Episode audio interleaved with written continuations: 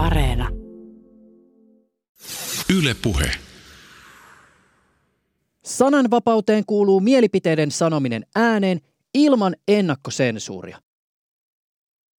Kansanryhmää vastaan kiihottamisella ja kunnianloukkauksella on jo olemassa lakipykälät, jolloin myös vihapuhetermin voi vetää pöntöstä alas.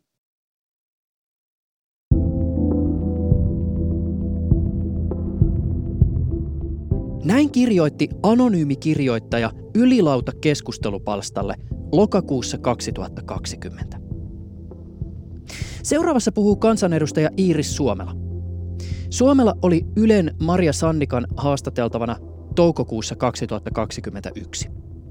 Aiheena oli vihapuheen torjunta ja siihen liittyvä lainsäädäntö Suomessa – Yksi selkeä reikä on laittoman uhkauksen kohdalla, kun lähdetään arvioimaan, että toteuttaako ihminen sen teon, sanooko hän itse uhkaavansa vai sanooko hän, että tuttuni tulee tai joku muu tulee ja tappaa tai tekee väkivaltaa tai raiskaa. Ja tämän porsareijan on selkeästi ne vihapuheen harjoittajat löytäneet. He ei sano, että minä tulen tänä ja tänä päivänä. He sanoo sen epämääräisemmin. He sanoo, että joku muu tulee. Se on aivan yhtä uhkaava vastaanottajalle. Se vaientaa aivan yhtä lailla, mutta se ei nykylain mukaan sit yhtä selkeästi ole rikos. Ja näihin monet rikosilmoitukset on sitten kaatuneet jo ihan alkuvaiheessa, että poliisi sanoo, että tässä ei ole nyt sitten eväitä nykylain mukaan tuomita tätä tekoa. Ja vielä eräs sitaatti. Seuraavan 5-10 vuoden aikana meillä on todella paljon parempia tekoälytyökaluja, jotka voivat luokitella erityyppisiä sisältöjä paljon tarkemmin.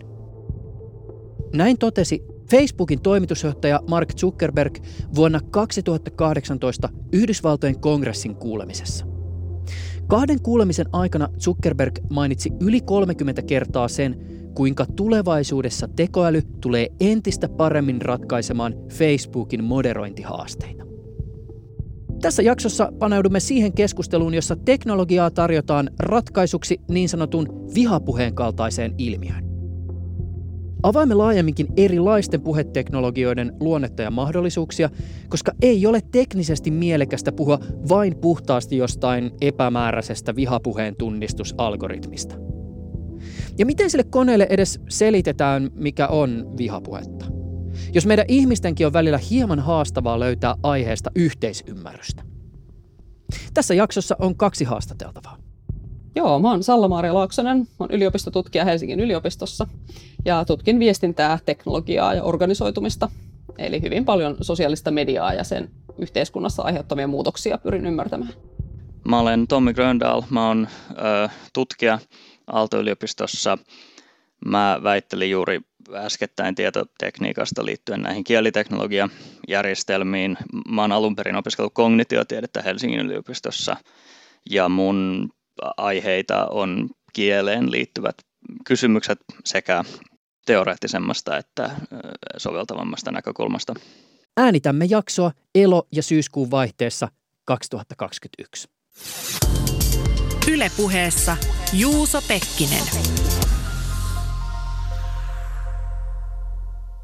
Sallamaaria Laaksonen, jos mietitään nykyisen kaltaista sosiaalisen median tai verkkoviestinnän maisemaa, niin mikä sun ajatus on? Siis voiko esittää sellaisen väitteen, että tavalla tai toisella vihapuhetta – automaattisesti tunnistavat järjestelmät ovat moderaation vinkkelistä välttämättömiä. Ja siis sama voisi toki kysyä vaikkapa liittyen misinformaatioon, koska tavallaan siis moderaatioon liittyvät haasteet on osin samankaltaisia riippumatta siitä, mitä koetaan tarpeelliseksi moderoida. Mutta mikä sun ajatus on erityisesti just tästä niin vihapuheviitekehyksessä? Ehkä ylemmällä tasolla mä käyttäisin sellaista termiä kuin ongelmallinen sisältö, mistä varmaan ollaan aika laajasti sitä mieltä, että verkossa on paljon ongelmallista sisältöä. Ja kyllä mä sanoisin, että jos meillä on mahdollista käyttää teknologisia työkaluja jotenkin apuna siinä, että me saataisiin vähän siistittyä sitä, sitä meidän verkon arkeamme, niin miksi emme käyttäisi niitä? Niin, e, eikö tässä tavallaan niin kuin voi vedota aika pitkälti siis esimerkiksi volyymiin. Et jos me nyt mietitään, että jollain niin kuin Facebookilla on miljardi, chilliardi käyttäjää, niin sehän on ihan mahdotonta, että ihminen kävisi jokaisen viestin läpi sen jälkeen, kun on julkaistu. Tähän, tähänhän se ongelma niin kuin tiivistyy. Juurikin näin, eli siihen infoähkyyn ja, ja tosiaan sisällön määrään, että et sitä on ihan valtavasti.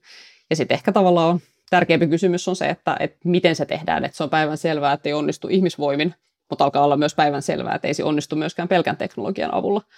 Eli tavallaan tarvitaan joku vähän sellainen, sellainen välimuoto ja sitten tarvitaan myös sitä yhteiskunnallista keskustelua siitä, että millä perusteella sitä sisältöä käydään läpi ja, ja mitä sieltä siivotaan ja poistetaan ja, ja myöskin, että onko se poistaminen aina se oikea ratkaisu, eli, eli onko se suoraan sitten se niin kuin sensuuria ja niin kuin viesti pois, jos siinä on jotain ongelmallista.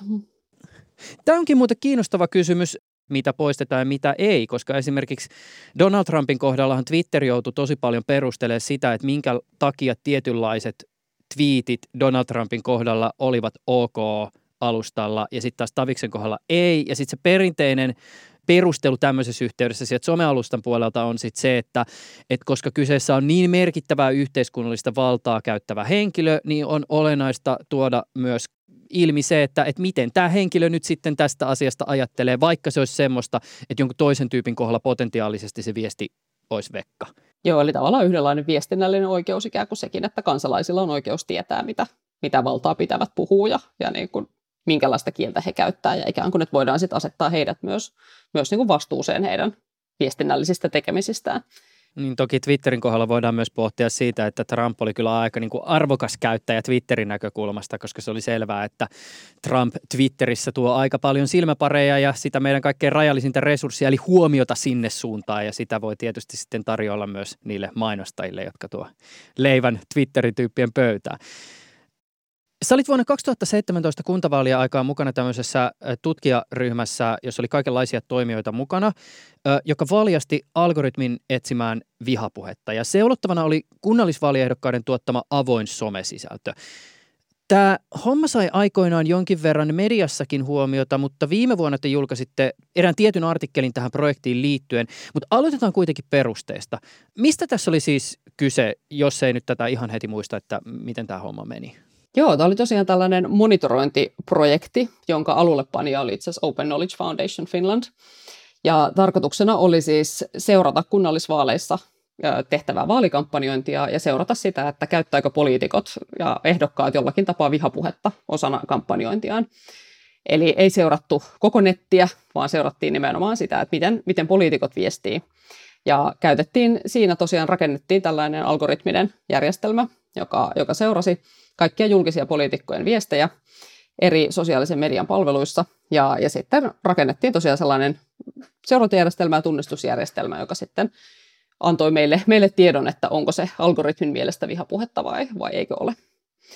Ja tässä oli tavallaan koko ajan sellainen ajatus, että siinä on ikään kuin sekä se tunnistuspuoli, että sitten toisaalta tällainen yleisempi niin kuin, kampanjointi sen eteen, että ei käytettäisi vihaa poliittisessa kampanjoinnissa. Eli tavallaan tämä tehtiin myös tiettäväksi puolueille ja poliitikoille, että, että tällainen järjestelmä on olemassa.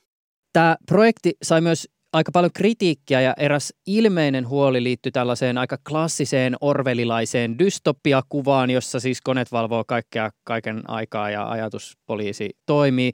Ö, varmaan me kaikki, jotka olemme tekemissä teknologian kanssa ja ajattelemme teknologiaa, niin olemme dystoppisen skifin marinoimia ja mä vähän veikkaan, että aika moni meistä näkee erilaiset teknodystopiat ei-toivottavina. Mä voisin ehkä kuitenkin kysyä siitä, että minkälaista oli joutua kritiikin kohteena tässä asiassa niin sanotusti pahisten puolelle. Siis pahiksella viittaan siihen tulkitaan, että tällainen valvonta nähdään nimenomaan kriittisen dystopiakehyksen läpi. Se oli kiinnostavaa varsinkin siitä näkökulmasta, että me oltiin siis tällä tutkijaporukalla, joka oli mukana, ja, ja sitten siellä oli myös yhdenvertaisuusvaltuutettua, ihmisoikeusliittoa ja, ja niin kuin tämän tapaista järjestöä järjestöä mukana, eli tota, oltiin itse asiassa tosi paljon mietitty ja pohdittu näitä reunaehtoja ja, ja tosi paljon käyty keskustelua siitä, että, että mitä me tehdään ja onko tämä ok ja ketä me seurataan. Ja esimerkiksi just, just sitten niin pohdittu sitä, että se on niin kuin ikään kuin sallitumpaa seurata poliitikkoja, koska he ovat yhteiskunnallisesti merkittävässä asemassa, ö, hakevat sellaisiin paikkoihin, jossa he käyttävät valtaa meidän, meidän kaikkien edestä kunnallisella tasolla, kuin sitten se, että lähdettäisiin seuraamaan koko Suomi-somea tai, tai niin kuin tavallisia kansalaisia tai, tai edes vaikka keskusteluja, joita nämä poliitikot ja kansalaiset käy keskenään, vaan että tässä on niin kuin lähtökohtaisesti sellainen merkittävää valtaa potentiaalisesti käyttävä, käyttävä porukka, jolloin ollaan vähän siinä Trump-ajatuksessa niin kuin tietyllä tavalla, että, että tässä ei ole, ei ole kysymys siinä mielessä niin kuin koko kansan valvonnasta.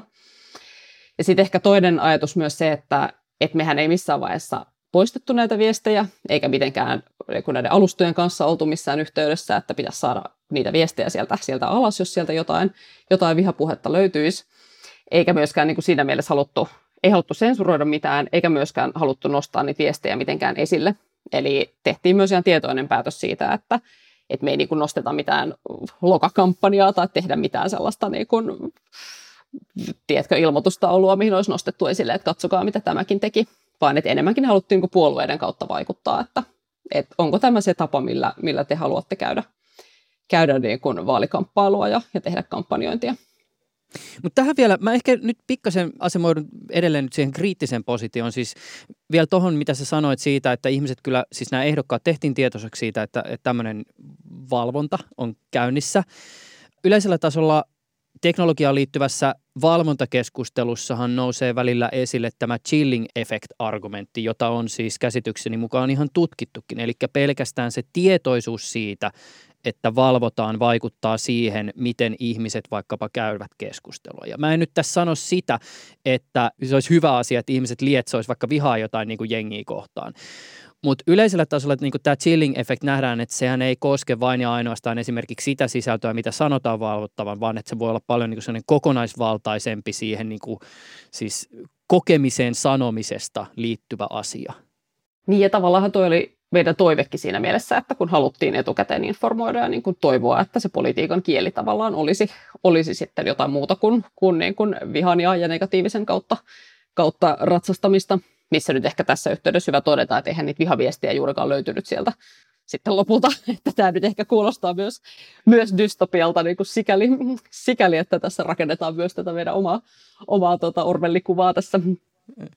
Mutta joo, siis tämä on niin kuin asia, joka liittyy ylipäätään niin kuin vihapuheeseen tai kaikenlaiseen ongelmalliseen nettisisältöön sitä kautta, että, että ihmiset entistä enemmän tiedostaa sen, että, että tiettyjä termejä tietyissä palvelussa esimerkiksi ei voi käyttää tai että, että Instagramissa sun on hankala näyttää alastomuutta, koska sä tiedät, että siitä saattaa joutua bännätyksi tai shadow-bännätyksi ja sun sisällöt ei näykään. Ja tämä kaikki tavallaan koko ajan muokkaa, muokkaa sitä, mitä me tehdään. Mutta ehkä vielä sitten, jos miettii se, että että jos se niin kuin normaali arkitilanne on se, että sitä tekee ne sosiaalisen median alustajätit, isot yleensä amerikkalaiset teknologiayhtiöt jossakin, ja meillä ei käytännössä ole mitään tietoa siitä, että mitkä ne on ne perusteet, ja, ja niin kuin, minkälainen alastomuus on ok, ja, ja, ja niin kuin, mikä ei, tai minkälainen kielenkäyttö on sallittu, mikä ei, kuka toimija saa käyttää jotain tiettyä termiä ja kuka ei, niin tavallaan siinä mielessä näkisin, että esimerkiksi tämä meidän projekti nyt oli vähän niin kuin avoimempi ja toisaalta niin kuin yritti myös nostaa yleiseen keskusteluun ja huomioon niin kuin vähän tätä, tätä koko val- valvontayhteiskunnan kunnan niin kuin problematiikkaa. Tämä on tietysti oman pidemmänkin keskustelunsa paikka, mutta mä jäsennän esimerkiksi vihapuheeseen liittyvää sananvapauskeskustelua tämmöisen niin kuin ehkä kahden navan kautta. Että meillä on toisaalta se niin kuin absoluuttisen sananvapauden kannattaja, jolla on hyviä perusteita ajatella sananvapaus arvona sinänsä. Ja sitten meillä on toisaalta se argumentti, ettei absoluuttinen sananvapaus välttämättä tue yhteiskunnallista dialogia. Siis kärjistäen oikeus huutaa ihan mitä vaan, ihan miten kovaa vaan johtaa siihen, etteivät kaikki tällöin joko saa ääntään kuuluviin tai halua osallistua keskusteluun, jossa joku huutaa about mitä vaan. Joo, ja just niin kuin näissä vihapuheeseen tai muuhun ongelmalliseen sisältöön liittyvissä keskusteluissa on ikään kuin tota tavalla problematiikkaa, että, että meillä on toisaalta se, että mistä asiasta me puhutaan, ja sitten toisaalta se, että miten siitä puhutaan. Ja nämä menee niin kuin tosi usein sekaisin, kun puhutaan. Puhutaan niin kuin varsinkin vihapuheesta tai sitten ylipäänsä just niin kuin netin, netin moderoinnista tai, tai sisältöjen poistosta. Eli niin kuin mun mielestä niin tässä meidänkin projektissa tai ylipäänsä, niin mä en, mä en näe, että se ongelma olisi se, että, että jostakin aiheesta ei saisi puhua. Miten se usein niin kuin koetaan, että, että juurikin, että... Miksei tiettyjä, maahanmuutosta saa sanoa niin just, mitään? Että tiettyjä ihmisryhmiä ei saa kritisoida ja niin kuin naisista ei saa sanoa enää mitään ja, ja niin kuin tämän tapaisia. Mutta siitä ei ole kysymys, vaan siitä, että miten se, se kritiikki sanotaan ja miten se niin kuin puhe tehdään. Ja tämähän nyt sitten, jos, jos alkaa niin kuin katsomaan vaikka, vaikka niin kuin vihapuheen määritelmiä, mitä mekin tuossa projektissa paljon – paljon niin kuin pengottiin erilaisia ja, ja sitten sorvattiin sitä omaa, että mikä, mitä me voidaan käyttää, mikä me voidaan allekirjoittaa, niin ei siinä todellakaan mistään aiheesta kysymys, vaan siitä, että, että milloin se niin kuin puhe on, on sellainen, että se herättää, herättää ja osoittaa vihaa tai, tai on selvästi syrjivää tai, tai ikään kuin, niin kuin kehottaa johonkin ikäviin tekoihin jotain tiettyä ihmisryhmää kohtaan, jolloin se tosiaan niin kuin on kyse siitä puhetavasta, eikä siitä, siitä niin kuin teemasta. Ja nämä menee tosiaan todella pahasti sekaisin usein tässä, tässä keskustelussa. Tässä teidän viime vuonna julkaistussa artikkelissa, joka kulkee nimellä The Datafication of Hate, Expectations, accepta, hyvin menee, Expectations and Challenges in Automated Hate Speech Monitoring, äh, oli eräs aivan järjettömän kiinnostava pointti. Te nimittäin yhtenä tutkimusteemana ja kysymyksenä kartoititte projektiin liittyvien henkilöiden toiveita, odotuksia, pelkoja ja reaktioita tähän teidän käyttämään teknologiaan liittyen. Avaisitko ensin hieman tätä tutkimuskysymystä? Joo, eli meillä tosiaan oli myös tämmöinen ikään kuin kriittinen yhteiskuntatieteen vinkkeli tässä, tai te- kriittisen teknologiatutkimuksen kulma, eli ei kiinnostanut pelkästään niin kehittää sitä järjestelmää, vaan se oli oikeastaan vähän, vähän niin kuin sivutuote tässä, vaan sitten myös haluttiin niin kuin seurata sitä, että miten ihmiset toimii tällaisen järjestelmän ympärillä. Haastateltiin ja, ja seurattiin myös, myös meitä, jotka olimme mukana kehittämässä tätä järjestelmää. Eli ikään kuin tavallaan tutkimme myös itse itseämme tietyllä tapaa ja, ja siis sen myös tunnustaa tavallaan tai huomaa, että itsekin sitä alkaa niin kuin laittaa kaikenlaisia odotuksia, asettaa siihen teknologiaan ja, ja niin kuin on kaikenlaisia toiveita, että, että miten se, se niin kuin voisi, voisi toimia. Ja, ja tavallaan niissä kiinnostavasti näkyy just sellainen semmoinen yleinen niin kuin teknologiaan liittyvien odotusten voima yhteiskunnassa ja tavallaan semmoisen teknologian aura tällaisena niin kuin ratkaisijana. Eli tietyllä tavalla se, että kun siinä rakennetaan se se jonkinlainen algoritminen systeemi, niin, niin se on aika oleellista, että siitä tulee joku, joku sellainen asia, jolla me voidaan ikään kuin ulkoistaa se epämukava tehtävä tällaisesta ikävän sisällön sensuroinnista ja se, se epämukava valinta siitä, että, että mikä on vihapuhetta ja mikä ei ole. Ja sitten meillä on järjestelmä, joka ikään kuin hienosti tuottaa meille jonkun numeron, joka kertoo, että, että onko tämä nyt ykkönen vai nolla, että onko, onko siinä vihaa vai eikö ole. Eli sieltä ikään kuin tulee sen teknologian mukana aika paljon sellaista niin kuin odotusta objektiivisuudesta ja, ja ikään kuin sellaisesta erehtymättömyydestä, mitä se järjestelmä ei sitten todellakaan ole, kun oikeasti lähdetään katsomaan, miten nämä, nämä systeemit rakentuu. Niin eikö yksi tämmöinen huomio ollutkin siis just tämä, että tietyllä tavalla odotetaan semmoista jotain niin kuin omnipotenttia, kaikkivoimpaa dashboardia tai semmoista niin kuin mittaristoa, joka kertoo, että no nyt tuolla suunnassa on tämmöistä vihapuhetta ja näin se näkyy. Ja sitten kun se tulee oikeasti semmoinen niin kuin tylsä Exceli, siis kirjaimellisesti, niin sitten se onkin vähän sillä että no äh, mitä tämä nyt niin kuin oikeasti sitten tekisi. Just näin. Eli meillä niin kuin mukana olleet just puhuja ajatteli, että tällaista että on joskus kiikarit jo, tai joku torni, josta voi katsoa sinne netin syrjäisimpiin kolkkiin, ikään kuin löydetään, niin kuin, löydetään ne pienetkin ikävät keskustelut, mitä niin kuin ihminen ei myöskään ikinä huomaisi, mutta koska me seurataan kaikkea ja koko dataa, niin sitten me saadaan se talteen. Eli tässä taas tulee vähän ehkä orvelilainen kela, kela sitten tästä, tästä niin kuin valvonnasta. Mutta tosiaan sitten se todellisuus on, on Excel, jossa on niitä ehdokkaiden lähettämiä viestejä ja, ja sitten semmoinen numerinen arvio siitä, että onko, onko se vihapuhetta vai eikö se ole. Mikä on jotenkin aika karua. Eikö tässä ollut vielä niin kuin yksi ainakin huomio, oli siis käsitykseni mukaan siis se, että Ö, oli kovat odotukset ja jotenkin ajateltiin, että no kyllä se kone hoitaa, mutta sit se ehkä sitten niin kuin, siihen kiinnittikin sitten ihmiset jälkikäteen huomiota, että, niin, että tämä vaatiikin oikeasti aika paljon myös sitä niin kuin ihmisen työtä ja manuaalista hommaa ja vie resursseja eikä niin kuin homma ratkeakaan sormia napsauttamalla. Kyllä joo, ja tämä on varmaan sellainen toive, mikä ehkä elää tuolla jossain somealustojen sisälläkin, kun siellä tehdään sitä sisällön moderointia, että, että olisipa sellaiset järjestelmät, jotka hoitaa sitä kaiken automaattisesti.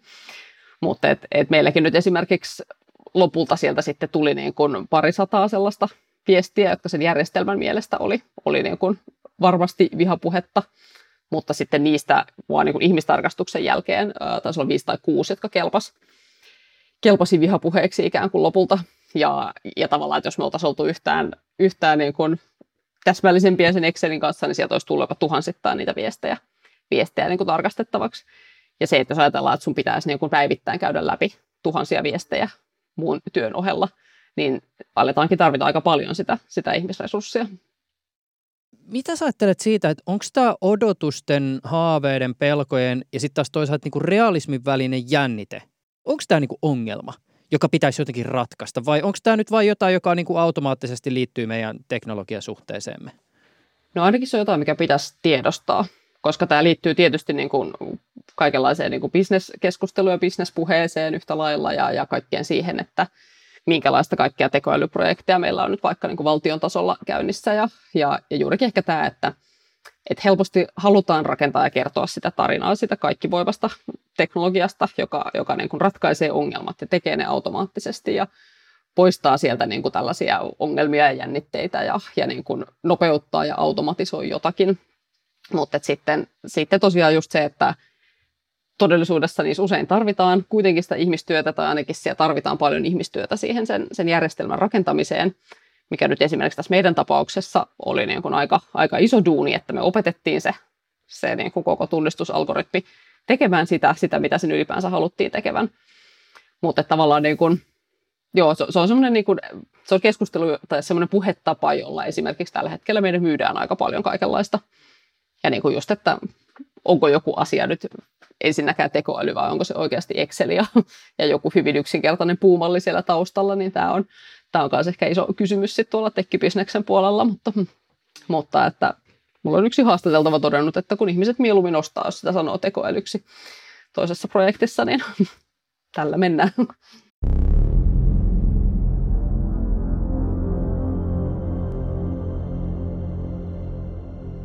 Tommi Gröndal, kun sä kuulet, kuinka isot teknologiayritykset tai niiden johtajat, tai ehkä vielä laajemmin, teknologiaan mahdollisuutena suhtautuvat ihmiset maalaavat kuvia siitä, kuinka tekoäly ratkaisee ainakin osin ongelmat, jotka liittyvät vaikkapa kommenttikenttien ja somesisältöjen moderointiin, niin minkälaisia ajatuksia sussa ehkä herää?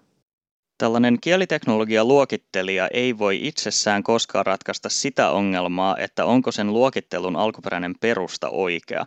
Eli että onko se harjoitusdata kerätty ja luokiteltu alun perin järkevällä tavalla.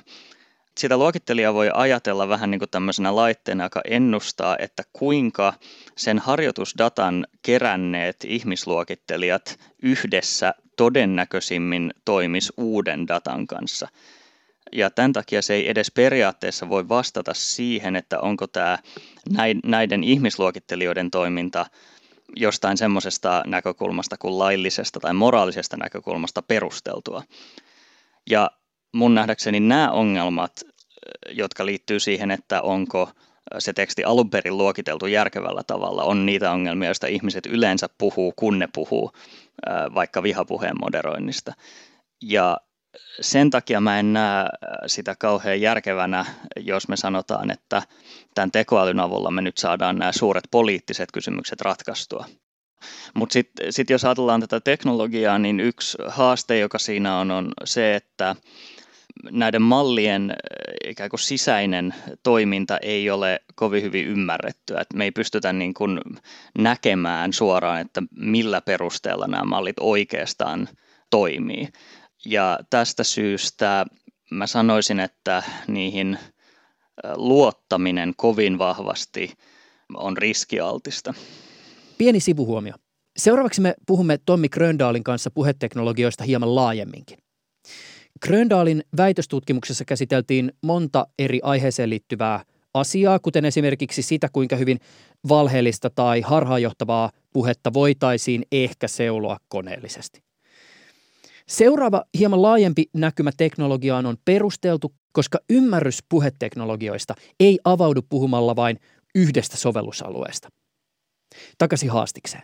Minkälaisiin asioihin kieliteknologian menetelmät tänä päivänä siis käytännössä esimerkiksi liittyy? Millä tavoin tavallinen laitteiden ja palveluiden käyttäjä on esimerkiksi kieliteknologioiden kanssa tekemisissä?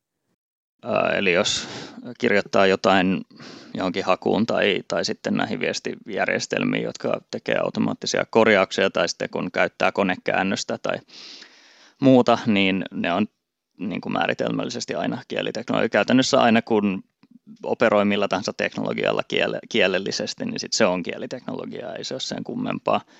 Um, Mutta sitten on myös se, että sekä niin kuin akateemisessa että yritys maailmassa käytetään kielidataa kaikenlaiseen analyysiin jatkuvasti. Ja tietysti suurin osa siitä tulee tuolta verkosta. Et siinä mielessä paljon tätä kieliteknologiaa tapahtuu ehkä niin kuin semmoisissa paikoissa, joita ihmiset ei ihan suoraan ehkä näe niiden jokapäiväisessä niin kuin käytössä, mutta sitten kuitenkin sitä koko ajan niin kuin tehdään, niitä malleja pyöritetään koko ajan. Vaikka kun Google, niiden hakukone, koska se käyttää näitä tämmöisiä koneoppimismalleja, niin se on harjoitettu valtavalla määrällä dataa ja se data on otettu jostain. Ja aina kun näin tehdään, niin silloin on mahdollista, että meidän dataa käytetään tämmöiseen. Kaikki mitä ihmiset kirjoittaa tuonne nettiin on potentiaalista dataa tämmöisten kieliteknologiajärjestelmien kehittämiseen. Mä voisin tästä oppimisdatasta kysyä tämmöisen jutun, joka on siis sieltä sun väitöstutkimuksesta. Sä puhut siellä siitä, kuinka tätä oppimisdataa, jolla koulutetaan koneoppimismalleja tunnistamaan vaikka vihapuhetta, voidaan synteettisesti tietyissä tilanteissa luoda lisää. Eli siis jos meillä on sitä koulutusdataa liian vähän, niin me voidaan periaatteessa ottaa se vähän, mikä meillä on, ja sen perusteella sitten ikään kuin generoida lisää sitä koulutusdataa. Joo, se on yhden niistä tutkimuksista aihe. Siinä on tämmöinen äärimmäisen pieni datasetti, jota sitten monilla erilaisilla synteettisillä keinoilla pyrittiin isontamaan ja sitten vertailtiin niitä eri menetelmiä. Ja ne toimi kyllä siis sen parantamiseen, mutta tota, täytyy muistaa, että siinä oli tosiaan kyseessä hyvin pieni lähtötilanne. Eli tota, tämä ei välttämättä ole ehkä ihan niin merkittävä ongelma sen tyyppisissä tehtävissä, joissa sitä dataa on helpommin saatavilla. Mutta sitten jos on joku hyvin yksityiskohtainen tehtävä, niin kuin esimerkiksi siinä julkaisussa se, se data oli niin kuin tämmöisiä uhkausviestejä.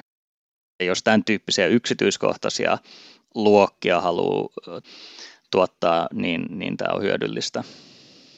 Jossain puheenvuorossa on varmasti esitetty huoli siitä, että joku tämmöinen järjestelmä syytää vaikkapa someen tämmöisiä synteettisiä, siis koneen luomia vihaviestejä tai uhkausviestejä, mutta tässä tapauksessa tätä ikään kuin samaa teknologiaa käytetään siihen, että okei, luodaan kyllä synteettisesti niitä uhkauksia, mutta siitä syystä, että me voidaan ikään kuin tunnistaa paremmin koneellisesti uhkauksia ja ehkä niin kuin puuttua siihen asiaan.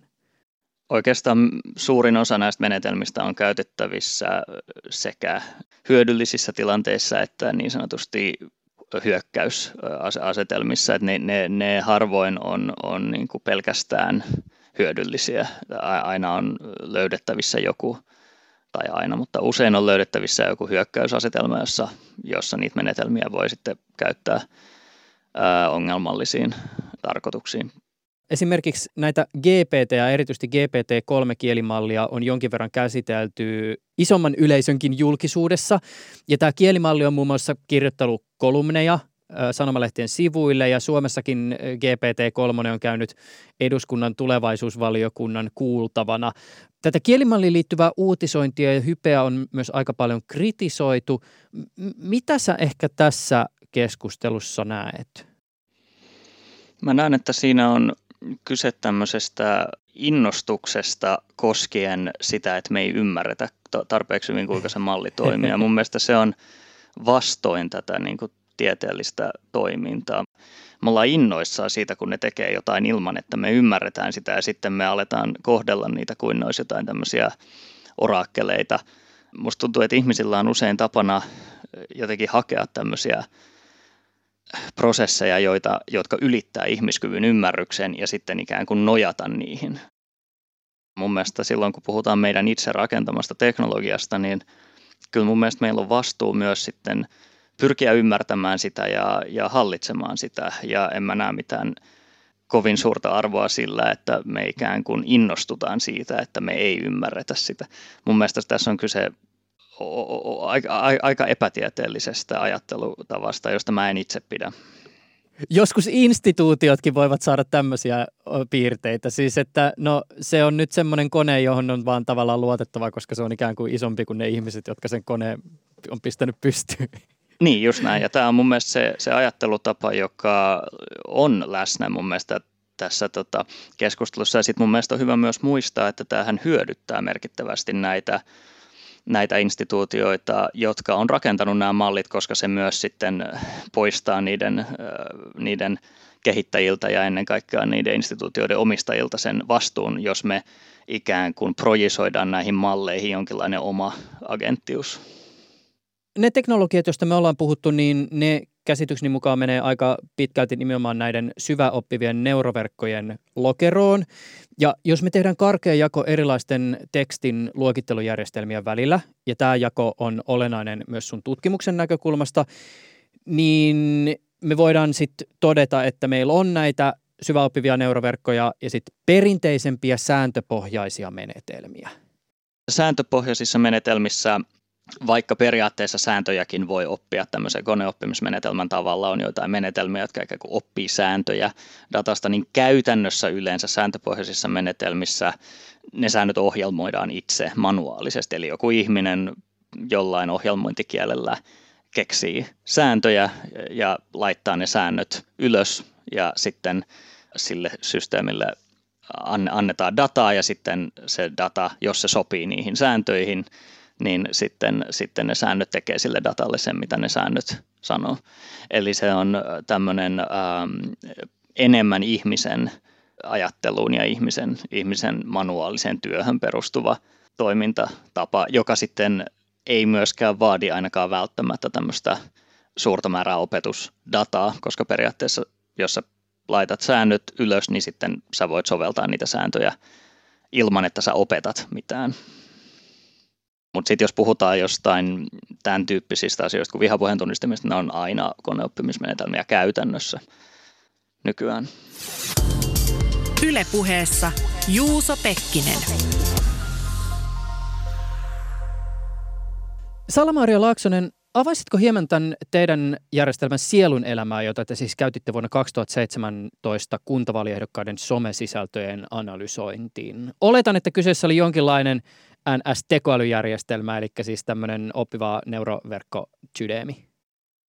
Me itse asiassa hyvin tarkasti kieltäydyimme puhumasta tekoälystä, koska tämä nyt ei yes, varsinaisesti hyvä. ollut niin kuin niinkään tekoäly, vaan niin kuin puhuimme tiukasti, että okei, algoritmi on ja käytetään niin kuin koneoppimisen menetelmiä. Ja, ja siinä siis muun muassa testattiin eri, eri niin kuin menetelmiä ja, ja katsottiin, että mikä niistä niin kuin toimisi parhaiten hyvin samoja, samoja niin kuin järjestelmiä kuin mitä nyt voi, voi tekoäly niin kuin takana ollakin. Ja, ja tavallaan meillä oli siinä mielessä nyt tällainen ikään kuin tekoälymainen rakenne siinä, että, että silloin kun tämä järjestelmä oli käytössä, niin ne uudet tarkistetut viestit aina syötettiin takaisin sinne järjestelmään ja sitä koulutettiin uudelleen, uudelleen sillä. Mutta tämäkin oli ikään kuin luuppi, jossa ihminen oli mukana, mukana että se ei niin kuin siinä mielessä ollut, ollut tällainen täysin itseohjautuva ensinkään. Miten tällainen systeemi rakennetaan, niin, niin ensinnäkin jos me halutaan tunnistaa vihapuhetta, niin meidän pitää jotenkin ensin itse päättää määritellä, että, että mikä on vihapuhetta. Sen jälkeen me tarvitaan valtava määrä opetusaineistoa, siis tuhansia viestejä, joissa on, esiintyy vihapuhetta, ja sitten myös viestejä, joissa ei esiinny vihapuhetta. Ja, ja sitten tämän opetusaineiston avulla, avulla me opetetaan se, se algoritmi käytännössä tunnistamaan niitä, niitä ikään kuin vihapuheen piirteitä, jotka on sen meidän määritelmän mukaisia. Ja mitä tämä käytännössä tarkoittaa on sitä, että meillä oli, oli tota neljä ihmistä vietti yhden lauantai-päivän luokittelemassa tuhansia sosiaalisen median aitoja keskusteluviestejä ää, ilman kirjoittajia ja ilman mitään, mitään nimitietoja ja, ja näin, missä on jo niin kuin aika paljon, paljon kaikkea valintaa ja, ja tulkintaa tapahtuu siinä vaiheessa. Eli, eli ensimmäinen kysymys just se, että mistä me kerätään se opetusaineisto. Tässä esimerkiksi ongelma se, että me ei niin kuin mitenkään saada kerättyä tuhansia viestejä poliitikkojen lähettämiä, lähettämiä viestejä, joissa olisi jotain vihapuhetta tai, tai häiritsevää vihaista puhetta tai, tai jotain sinne päinkään. Koska kuten sanottu äsken, niin niitä ei tosiaan niin, niin älyttömän paljon sieltä edes löytynyt sit lopulta. Sitten toinen ongelma on pelkästään just se, että, että me halutaan tarkastella poliitikkojen viestejä, mutta sitten me joudutaan käyttämään siihen myös yleistä somekeskustelua, mikä käytännössä voi tarkoittaa sitä, että se puheen tapa tai ikään kuin se kieli voi olla hyvin erilaista niin kuin poliitikolla tai, tai poliittisella toimijalla kuin mikä se on jossain keskustelupalstalla tai, tai tällaisessa muussa avoimessa sisällössä. Eli tavallaan se konteksti on jo niin kuin alun perin hankala. Ja tosiaan sitten vielä kun tehtiin tämä, tämä niin kuin tieteellistä menetelmää noudattaen, niin me siis sen takia siinä kesti niin kauan, että me myös luokiteltiin niitä niin kuin pientä osuutta siitä aineistosta niin kauan, että me oltiin samaa mieltä niistä meidän luokitteluista. Eli me tavallaan koko ajan sen aineiston kanssa myös koulutettiin itseämme niin, että me osataan, osataan luokitella joku viesti sen meidän oman määritelmän mukaisesti silloin, kun, kun meille se viesti annetaan. Eli tavallaan nyt meillä on sitten neljä luokittelijaa, jotka on ikään kuin samaa mieltä ja jakaa sen saman, saman käsityksen siitä, että, että mitä on vihapuhe. Tämähän on nyt sitten se iso kysymys, mikä olisi niinku, tai on melkein niinku oma jaksonsa aihe ja siitä voisi tehdä 20-tuntisen podcast-sarja eikä silloinkaan varmaan päästäisi mihinkään, mutta että Siis esimerkiksi nyt kun mä puhun tässä jaksossa vihapuheesta, niin mulla ei ole tälle termille mielessä tarkkaa määritelmää.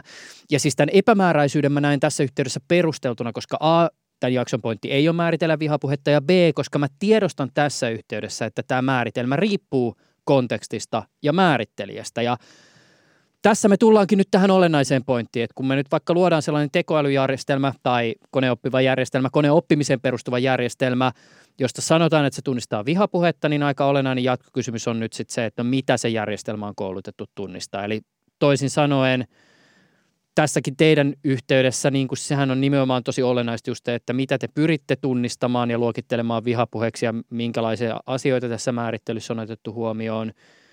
Ehkä mä voisin tämän niin kuin teidän kokemuksen kautta kysyä näin, että miten sä niin tutkijana suhtaudut pyrkimykseen määritellä vaikkapa laissa, mitä vihapuhe on.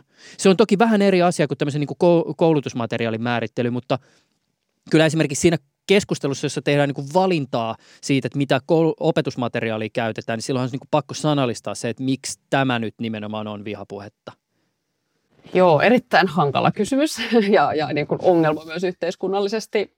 Mä koen itse, että se vihapuhe on terminä tosi hankala niin kuin monella tavalla. Se esiintyy niin kuin tietyissä kansainvälisissä dokumenteissa ja sopimuksissa, että se on siinä mielessä on määritelty ja, ja meilläkin oli niin kuin Euroopan ministerineuvoston määritelmä, määritelmä siitä, mutta samaan aikaan se on niin kuin termi, joka on hyvin kiistelty julkisuudessa ja sitä käytetään niin kuin tosi laajassa, laajassa skaalassa myös niin kuin yhteiskunnallisessa keskustelussa koko ajan. Ja no mekin esimerkiksi tuossa luokitellessa tehtiin niin, että meillä oli tällainen selvää vihapuhetta kategoria kuin alun perin, ja sitten oli vaan tällaista vihaista häiritsevää puhetta kategoria. Niin kuin tavallaan, että, että pyrittiin tekemään eroa sen, sen kanssa, että tämä ei nyt näyt, täyttäisi sitä määritelmää, että tämä on ikään kuin ihmisoikeusrikkomus, mutta tämä on silti todella ikävästi sanottu, ja jos edustaisin tätä ihmisryhmää, josta tässä keskustellaan, niin, niin olisipa ikävä viesti. Mitä sitten lopulta jouduttiin itse asiassa nämä niin kuin lytistämään nämä kategoriat, että saatiin tämä, tämä niin algoritmi sit rakennettua, että siitä ei meillä riittänyt sit opetusaineistoa niin, että oltaisiin saatu eroteltua näitä, näitä eri kategorioita toisistaan. Mutta ehkä siis yhteiskunnallisesti joka tapauksessa, onko se nyt vihapuhetta vai ei, mutta mä luulen, että sen, sen niin kuin keskimäärin ihmiset ja, ja itsekin allekirjoitan, että meillä on paljon ongelmallista sisältöä verkossa, meillä on paljon ongelmallista kieltä, meillä on, niin kuin, on paljon ikään kuin niiden tunteiden negatiivisten tunteiden päälle rakentuvaa sisältöä. Ja, ja niin kuin, ikään kuin, jos me, meillä olisi sitten jotakin määritelmiä tai, tai ehkä sitten niin kuin lainopillisia keinoja, joihin pystyttäisiin paremmin, paremmin niin kuin nojaamaan, että saataisiin ikään kuin käytyä myös sitä moraalista keskustelua siitä, että onko tällainen, tällainen sisältö oikein ja ok, niin se olisi tarpeen. Ja ehkä sitten just se tuhannen taalan kysymys nyt teknologiaan liittyen on, että voitaisiinko me jotenkin käyttää automatisoituja teknologisia järjestelmiä avuksi sitten sen tunnistamisessa. Saat busy, viestejä tulee. Kuuluuko tämä joku ääni? Kuuluu. Mun mielestä mä laitan ne pois. Ei se mitään. Mutta miten se voi kuulua, kun se on täällä? Mystistä. En tajua. Jälkikäteen ajateltuna, jos tämä koko homma tehtäisiin uudestaan, niin keräisittekö te tai käyttäisittekö te sitä koulutusmateriaalia ehkä jotenkin eri tavalla? Tai haalisitteko sitä jostain niin toisista lähteistä? No ensinnäkään ei voitaisiin käyttää sitä aiempaa luokitteludataa, koska se on yleinen tunnettu ongelma näiden, näiden tällaisten tota, automatisoitujen kielen tunnistimien kanssa, että, että kun konteksti muuttuu ja kieli kehittyy, niin ne vanhenee. Eli yllättävän niin äkkiä käy tavallaan hyödyttömäksi sellainen kerran, kerran koulutettu algoritmi ja, myöskään se, se opetusaineisto. Eli todennäköisesti esimerkiksi tässä yhteydessä meillä on jotain uusia, uusia termiä, joita saatetaan käyttää, käyttää niin kuin eri ihmisryhmistä tai, tai näin. Ja meillä tosiaan oli tuossa poliisiammattikorkeakoulun tekemään tällaisen selvityksen, selvityksen niin kuin sanallista siellä yhtenä. Ja viestejä taas tulee. Onko se siis muka mun? on se sun. Miten se voi kuulla tuohon mikrofoniin? Ei kun hei, tiedätkö, se on mun päässä. Sori. No niin. Anna anteeksi. se, oli, se oli koko ajan täällä. Se puhuit, että... Käytettiin tosiaan poli- poliisiammattikorkeakoulun aiemmassa selvityksessä käytettyä sellaista sanalistaa, mikä esiintyi niin kuin tällaisissa viharikoksissa, eli ikään kuin, niin kuin tuomion saaneissa, saaneissa tapauksissa eli vihapuheeseen tai, tai tällaiseen niin syrjintään liittyen. Että me käytettiin sitä niin kuin yhtenä, yhtenä lähtökohtana ja sen perusteella etsittiin niitä viestejä, viestejä siihen meidän opetusaineistoon. Sitten me kuitenkin haluttiin laajentaa sitä tavallaan sen takia, että, että useat vihapuheen määritelmät just pohjaa siihen, että siellä puhutaan jostain tietyistä etnisistä tai uskonnollisista vähemmistöryhmistä. Mutta sitten ajateltiin tässä poliittisessa kontekstissa meillä esimerkiksi voi olla sellaista, että puhutaan toisista puolueista tai toisen puolueen edustajista tai, tai sitten toisaalta niin suomalaisessa kontekstissa niin hyvä katsoa, että meillä olisi esimerkiksi niin saamelaisvähemmistö tai, tai niin toisaalta vammaiset mukana jotenkin, jotenkin mukana, niin me sitten erikseen niin vielä mietittiin tällaisia, tällaisia termejä ja esimerkiksi just niin kuin poliittisia toimijoita niin kuin ikävästi keskustelevaa tai ikävästi koskevaa keskustelua käytettiin myös siinä, siinä niin kuin yhtenä aineistona. Eli haluttiin ottaa tämmöinen niin mahdollisimman laaja, laaja niin kuin otanta ja, ja tavallaan, että saataisiin koulutettua se algoritmi niin, että se ei tarttuisi siihen, että siellä on mainittu joku tietty ryhmä, joka tyypillisesti on ehkä vihapuheen kohteena, vaan että se pystyisi tunnistamaan sitä, sitä ikään kuin vihaista kieltä, koski se sitten ketä tahansa. Mutta ehkä sitten päätellen sitä, mitä se meidän, meidän algoritmi niin kuin lopulta, lopulta teki ja katsoi niitä, niitä lopullisia viestejä, niin, niin sanoja se kuitenkin päätyy käyttämään ja, ja tota, että siinä olisi tarvittu vaan vielä enemmän sitä, sitä opetusaineistoa. Eli jos saisi sen taikasauvan ja pääsisi tekemään uudelleen ja, ja olisi enemmän resursseja, niin, niin ehdottomasti isompi aineisto ja, ja niin kuin, tavallaan niin kuin niin, en, enemmän dataa ja, ja niin kuin kattavammin ja, ja se, että pystyttäisiin myös erottelemaan niitä erilaisia erilaisia tyyppejä ja, ja myöskin sitä niin kuin vihapuheen kohdetta. Niin ei varmaan siis myöskään niin kuin toisaalta mikään opetusmateriaali ratkaise sitä kaikkein suurinta ongelmaa, eli sitä, että, että me ei päästä koneellisesti siihen intentioon kiinni. Eli siis jos mun intentio vaikka on panetella tai toiseuttaa jotain ihmisryhmää, niin entä ei tämän intention toteuttaminen siis vaikkapa tekstimuodossa on niistä käytetyistä sanoista tai ilmaisuista riippuvainen. Ja näistä taas voi olla riippuvainen se järjestelmä, joka on valjastettu sen panettelun tunnistamiseen. Juurikin näin. Että tavallaan me ollaan tällaisten järjestelmien kanssa koko ajan kiinni niissä sanoissa, mutta sitten ikään kuin no vihapuhe ylipäätään nykyään tutkimuksessakin ajatellaan niin kuin enemmänkin käytänteenä, eikä niinkään edes puhetapana. Eli se on, se on se tunne, johon me ei päästä käsiksi, se on se intentio, se on just ne, että mitä sillä, sillä viestillä on ehkä haluttu saada aikaan. Niin kaikki tämä on, on kyllä tällä hetkellä vielä aika lailla koneen ulottumattomissa.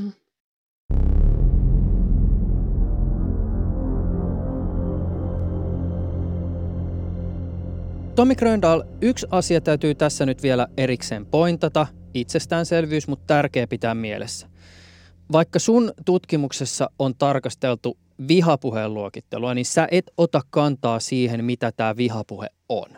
Toki mä voin itse ottaa kantaa tämmöisiin kysymyksiin, mutta mä, mä sanoisin, että tämä tutkimus ei kerro siitä. Ja se on musta oleellinen asia muistaa ja sen, sen takia mä en kannata sitä ajatusta, että nämä tekoälyjärjestelmät parantaisi meidän ymmärrystä siitä, mitä, mitä vihapuhe on. Me usein ehkä ajatellaan näitä, näitä malleja monimutkaisempina kuin ne on. Todennäköisesti nämä mallit jää kiinni tiettyihin sanoihin, niin kuin vihapuheessa tietynlaisiin kirosanoihin tai muihin tämmöisiin sol- solvaussanoihin tai muihin, ja hirveästi mitään hyvää evidenssiä siitä, että ne ottaisi kontekstin kovin hyvin huomioon sillä tavalla, että jos sä käytät tämmöistä solvaavaa sanaa, mutta juuri sellaisessa ei-vihapuhekontekstissa, joka on harvinainen, niin että ne sitä pystyisi havaitsemaan. Ja vastaavasti, jos sä käytät jotain ähm, hienostelevaa kieltä kuvaamaan tota, pahoja asioita niin, että ne pystyisi sitä tunnistamaan, niin hirveästi evidenssiä tällaisesta ei, ei mun, mun nähdäkseni ole. Että totta kai sitten kun datasetteja tulee lisää ja parannetaan, niin niihin datasetteihin itseensä voidaan tällaisia nyansseja koettaa lisätä, mutta silloin se ei ole niinkään sen mallin ää, parantuminen, vaan sen datasetin parantuminen, joka, joka selittää sitä, ää, jos, jos niitä tämän avulla saadaan parannettua. Se, mikä tekee vihapuheesta vihapuheen, on ainakin mun nähdäkseni kirjoittajan intentio ää, enemmän kuin se, se niin kuin pinnalliset sanavalinnat, mutta pinnalliset sanavalinnat on se, mihin sillä mallilla on se pääsy ja sen takia se tekee niiden perusteella ne päätelmät. Ja mun nähdäkseni ei ole perusteita uskoa, että nykyiset mallit kehittäisi sisäisissä prosesseissaan tämmöisiä monimutkaisia päättelyketjuja, joissa ne päättelisi jotain kirjoittajan intentiosta. Musta niillä ei ole niin kuin edes periaatteessa kykyä tämän tyyppiseen päättelyyn ainakaan, ainakaan vielä. Varsinkin kun puhutaan näistä neuroverkkopohjaisista järjestelmistä, niin niiden luominen, jos halutaan luoda hyvä järjestelmä, niin se on siis aivan uskomattoman resurssiintensiivistä. Siis ensinnäkin sulla pitää olla sitä dataa kerättynä laadukasta mahdollisimman paljon ja mielellään tuorettakin tavaraa. Ja sitten sulla pitää olla ihan älyttömästi laskentatehoa. Ja sitten vielä tämä kysymys, joka sitten liittyy osin esimerkiksi siihen datan keräämiseen, eli siis joillakin organisaatioilla on mahdollista käyttää tuhatta ihmistä siihen, että, että nämä tyypit klikkailee ja luokittelee jotakin sanoja kotitietokoneellaan pientä maksua vastaan. Ja sitten taas, niin kun, jos sä oot joku pieni toimija ja sä haluat luokitella tätä datasettia, niin ei välttämättä ole varaa palkata miljoonaa siljoonaa ihmistä luokittelee sitä, että no mikä sisältö täällä nyt on semmoista, johon tämän järjestelmän pitäisi kiinnittää huomiota. Se on just näin joo, ja, ja tota, se tuottaa myös ähm, tämmöistä keskittymistä tiettyihin malleihin, että nykyään paljolti tämä toimintatapa kieliteknologiassa on, on se, että otetaan näitä tosi isoja valmiiksi treenattuja malleja, jotka tulee näiltä isolta firmoilta, niin kuin nyt tämä iso BERT-malli tai sitten tuo GPT-2, ää, ja sitten, tai GPT... GPT-2 tulee OpenAIlta ja GPT-3, ja sitten mi- kenen BERT on? BERT on Googlen.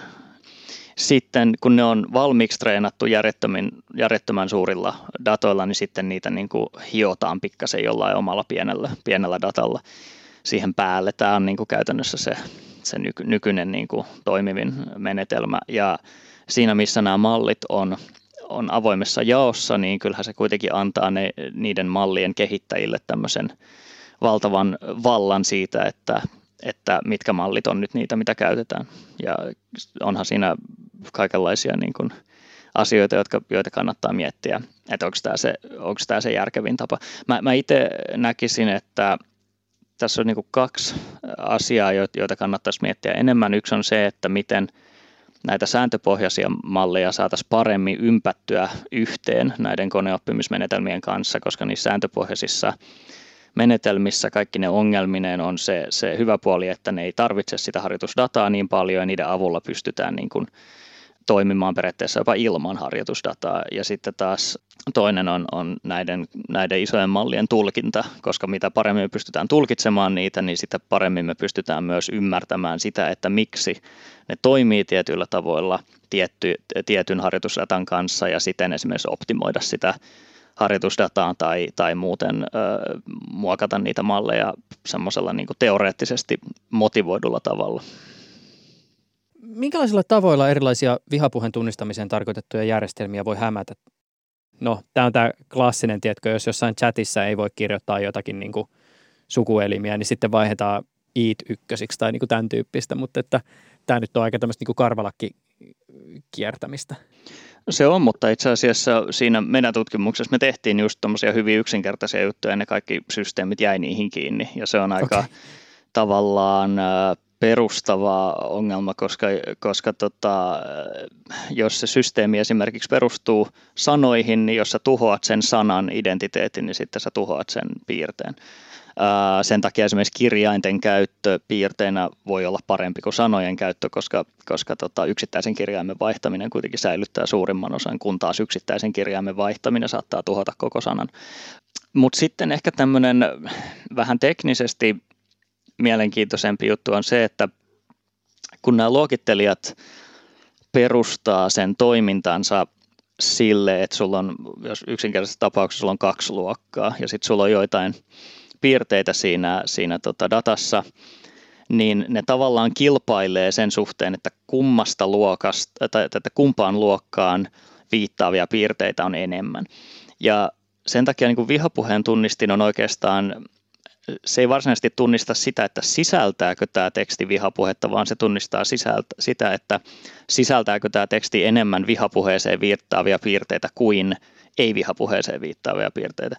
Ja tästä seuraa se, että niitä on helppo huijata yksinkertaisesti lisäämällä niihin niitä ei-vihapuheeseen viittaavia piirteitä. Eli käytännössä, jos sä piilotat sen sun vihapuheen, ei-vihapuheen sisään, niin sitten se luokittelija näkee, että no tässä on enemmän piirteitä, jotka, jotka liittyy tämmöiseen kivaan puheeseen, niin ei se sitten ole vihapuhetta. Mutta näinhän sen ei pitäisi toimia. Sen pitäisi jollain tavalla pystyä havaitsemaan se vihapuhe sieltä ja sitten todeta, että riippumatta siitä, mitä muuta siellä on, niin siellä on sitä vihapuhetta ja se riittää.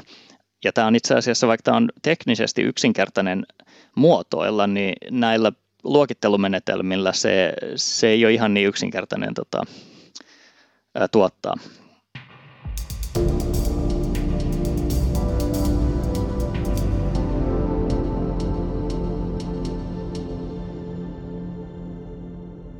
Seuraavaksi jatkamme vielä Salla-Maaria Laaksosen kanssa. Jos vielä jotenkin kertaisi niitä oppeja, joita tämän projektin pohjalta voisi ehkä aiheeseen liittyen muodostaa, niin mit, mitä sä ehkä nostaisit esiin? No ainakin sen, että on ongelmallista, eli, eli se, että, että tällaista niin kuin teknologian luomaa valmista ratkaisua verkon ongelmallisiin sisältöihin ja niiden poistamiseen ei niin kuin kauhean, kauhean helpolla aukottomasti tehdä. Eli koko ajan niistä tarvitaan jotenkin se ihminen, ihminen mukaan siihen luuppiin. Ja mä toivoisinkin, että tällaisia järjestelmiä enemmän kehitettäisiin kehitettäisiin niin, niin kuin sekä alustayhtiöissä että, että sit myös vaikka sanomalehtien keskustelujen moderoinnissa, niin että siinä varmasti on joku, joku ikään kuin sen kentän tunteva toimija ja ihminen myös mukana, mukana niin kuin koko ajan varmistamassa ja valvomassa, että, että mitä se järjestelmä tekee. Mutta se, että kun sitä sisältöä tosiaan verkossa on tosi paljon, tai vaikka just jonnekin niin kuin Ylen uutiseenkin voi tulla ihan valtava määrä, määrä kommentteja ja resursseja ei välttämättä ole, että, että ihminen ne kaikki katsoisi läpi, niin sanoisin, että kyllä tällaisia teknologioita voidaan käyttää siinä niin kuin jonkinlaisena apuvälineenä, mutta se, että jätetäänkö ne yksinään sinne, sinne touhuamaan, mikä näyttää olevan tilanne usein nyt esimerkiksi isojen somealustojen kohdalla. Niin... Ollaan ratkaistu tämä, siellä joku niin. tekoäly siellä, ruksuttaa. Kyllä, kyllä, siellä se robotti pistää menemään, että, että siellä tarvitsisi vähän ehkä ihmistä taluttamaan vielä niitä, niitä mukaan.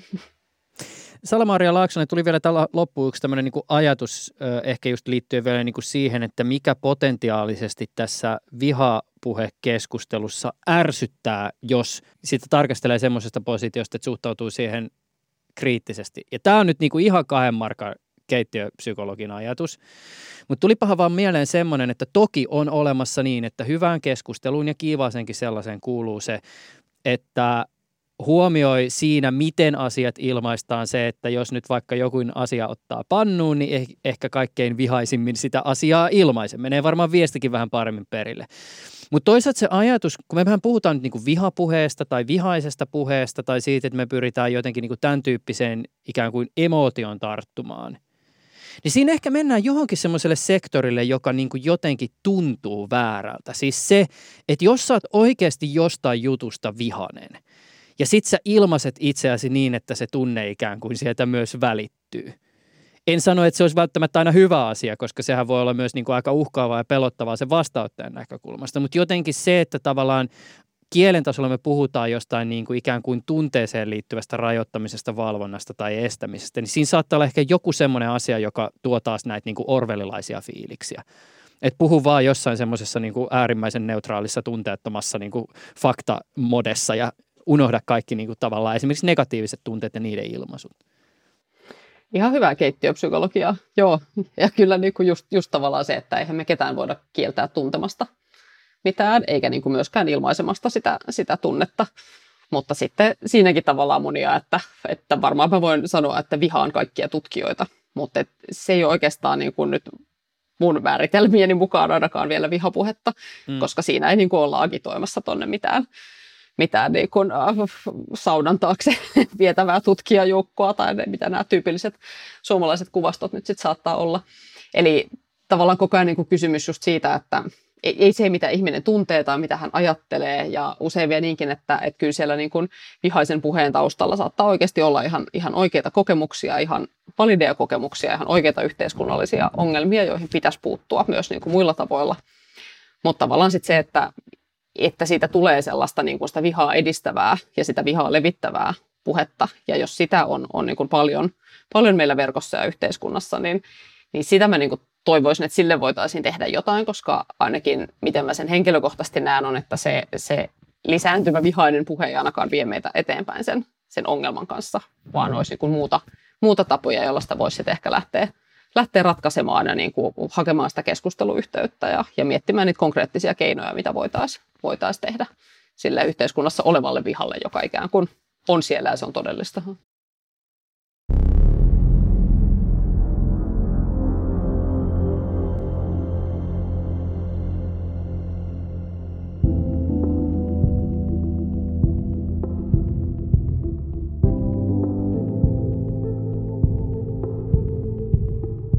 Tommi Gröndal, kiitän valtavasti tästä keskustelusta. Tämä on ollut kiehtovaa. Kiitos.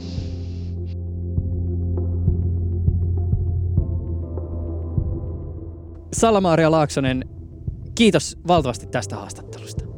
Kiitos paljon.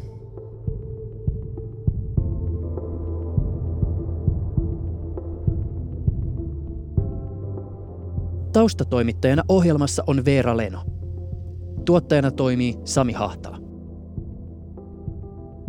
Mulle voi laittaa mailia osoitteeseen juuso.pekkinen at yle.fi. Ensi kertaan. Ylepuheessa Juuso Pekkinen. Jotenkin